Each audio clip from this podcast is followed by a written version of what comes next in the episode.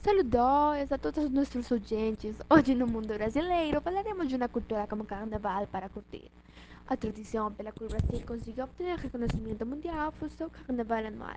40 dias antes do início da Semana Santa, as ruas do Brasil, principalmente do noroeste do Rio de Janeiro, se encontravam com música, luzes, desfiles, festas e principalmente muita alegria no humor brasileiro, atraindo visitantes do Brasil e de todas as partes do mundo.